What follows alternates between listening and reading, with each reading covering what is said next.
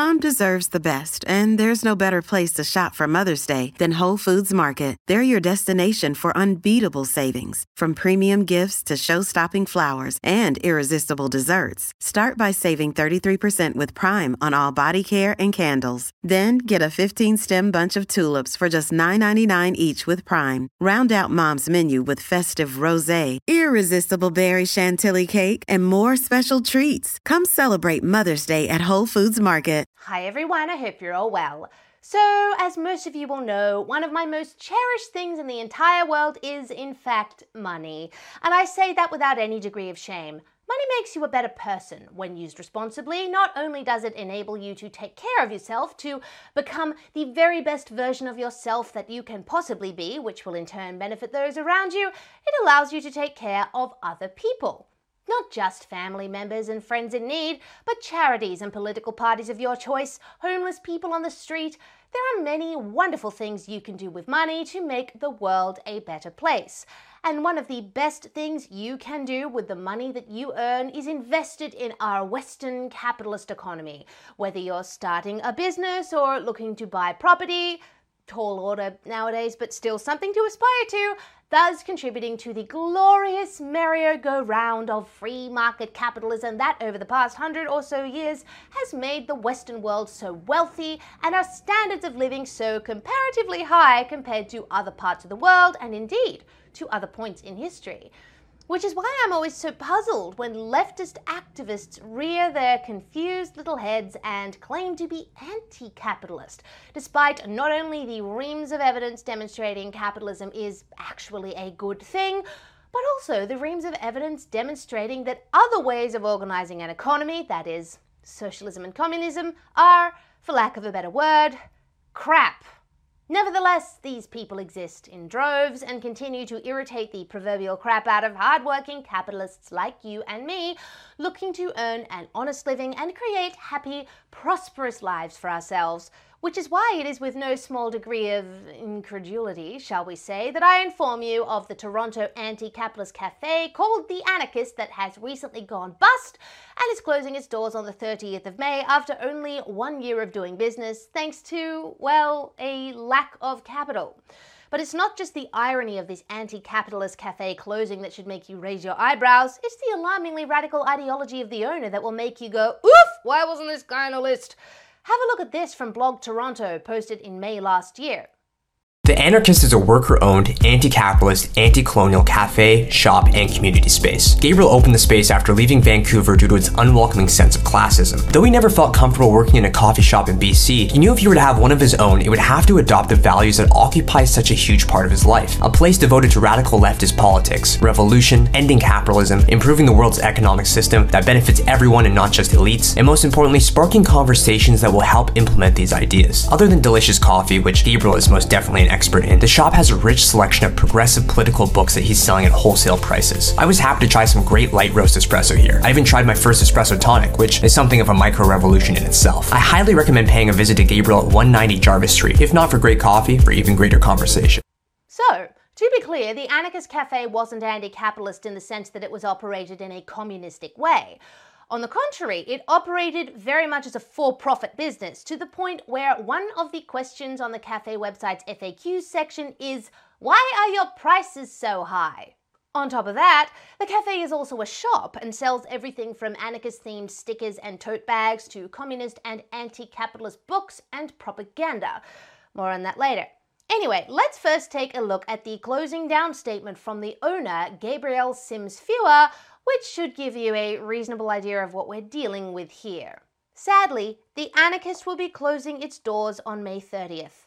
It's been an amazing experience, connecting with so many great community members, sparking desperately needed debate, raising the blood pressure of conservatives, that includes you, anarcho capitalists and libertarians, fulfilling the dream of most service workers by not having to tolerate the presence of professional class traders, pigs and military, and experimenting with living and working in ways that don't enthusiastically embrace the pure misanthropy of capitalism. Unfortunately, the lack of generational wealth slash seed capital from ethically bankrupt sources left me unable to weather the quiet winter season or to grow in the ways needed to be sustainable longer term. The Anarchist has been a huge success in every way I hoped and has given me so much inspiration and education that I plan to put to use in future projects. Keep an eye on the Instagram page to see what I end up doing next. F the rich, F the police, F the state, F the colonial death camp we call Canada. Solidarity, Gabriel, aka the Anarchist. Right. Okay, so what does Gabriel Anarchist mean by lack of generational nor wealth slash seed capital? Well, this is answered in the FAQ. Where did you get the investment capital vomit to start the business? Hmm. I bet Gabriel wouldn't be vomiting now if someone offered him a bit of investment capital, but you know, whatever. Anyway, get this. I didn't. Pop Coffee Works, who are my house roaster and landlord at the cafe, extremely generously offered to let me take over their pre existing cafe for six months for free. After that, I'll be paying them a very discounted rent. Without their incredibly anti capitalist generosity, the cafe would never have happened. I, I would never have been able to afford to start my own business without selling my soul to uh, some sketchy investor. So all I had to pay for at the start was anything I wanted to sell and the internet and utilities. Even that was a lot more money than I had, but with the magic of credit card debt, I was able to get the ball rolling and have gradually been adding to the shop as things sell. Wow. So, as we can see here, Gabriel, the anti capitalist, defender of the downtrodden, and sticker to the proverbial man, is actually the beneficiary of a massive amount of privilege.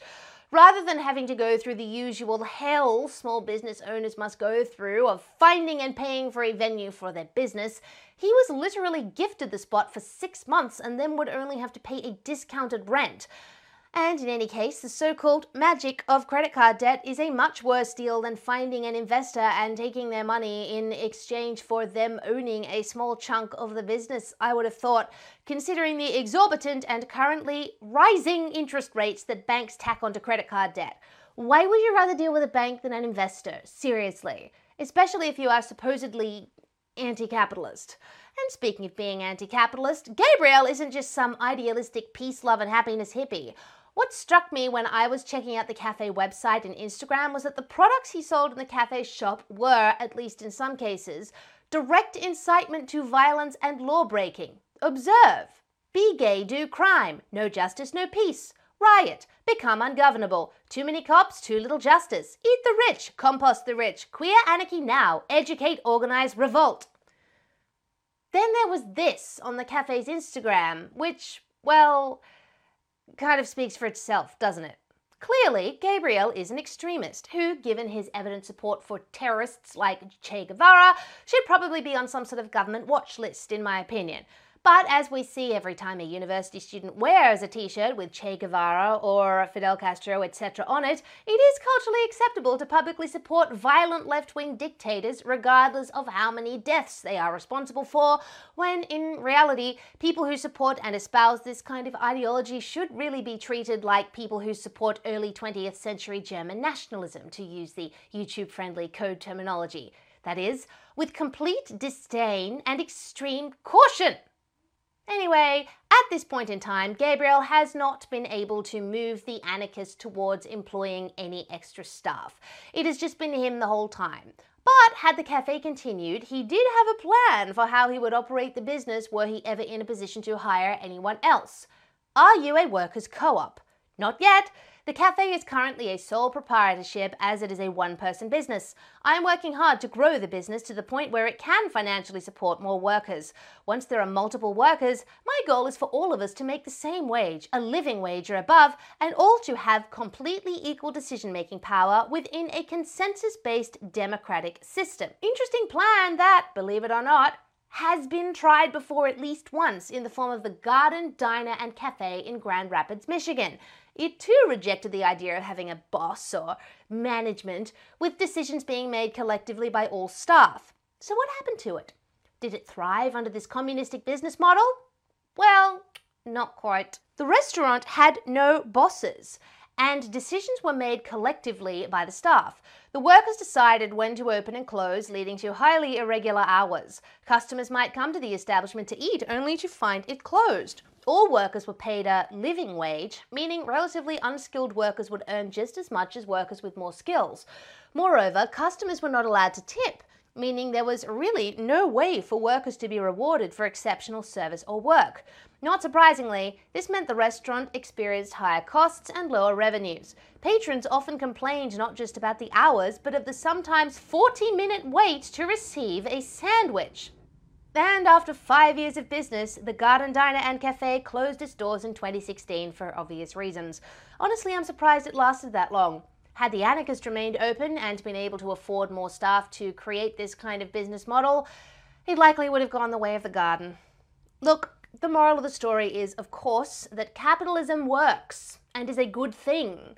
Anyone who disagrees with that has a complete and willful ignorance of economics and of history. And while I, I, am genuinely sad that Gabriel had to close The Anarchist, I am never happy when small businesses fail. I'm hoping the experience might cause him to do some reflection on his radical leftist politics and maybe, at some point in the future, come over to the dark side.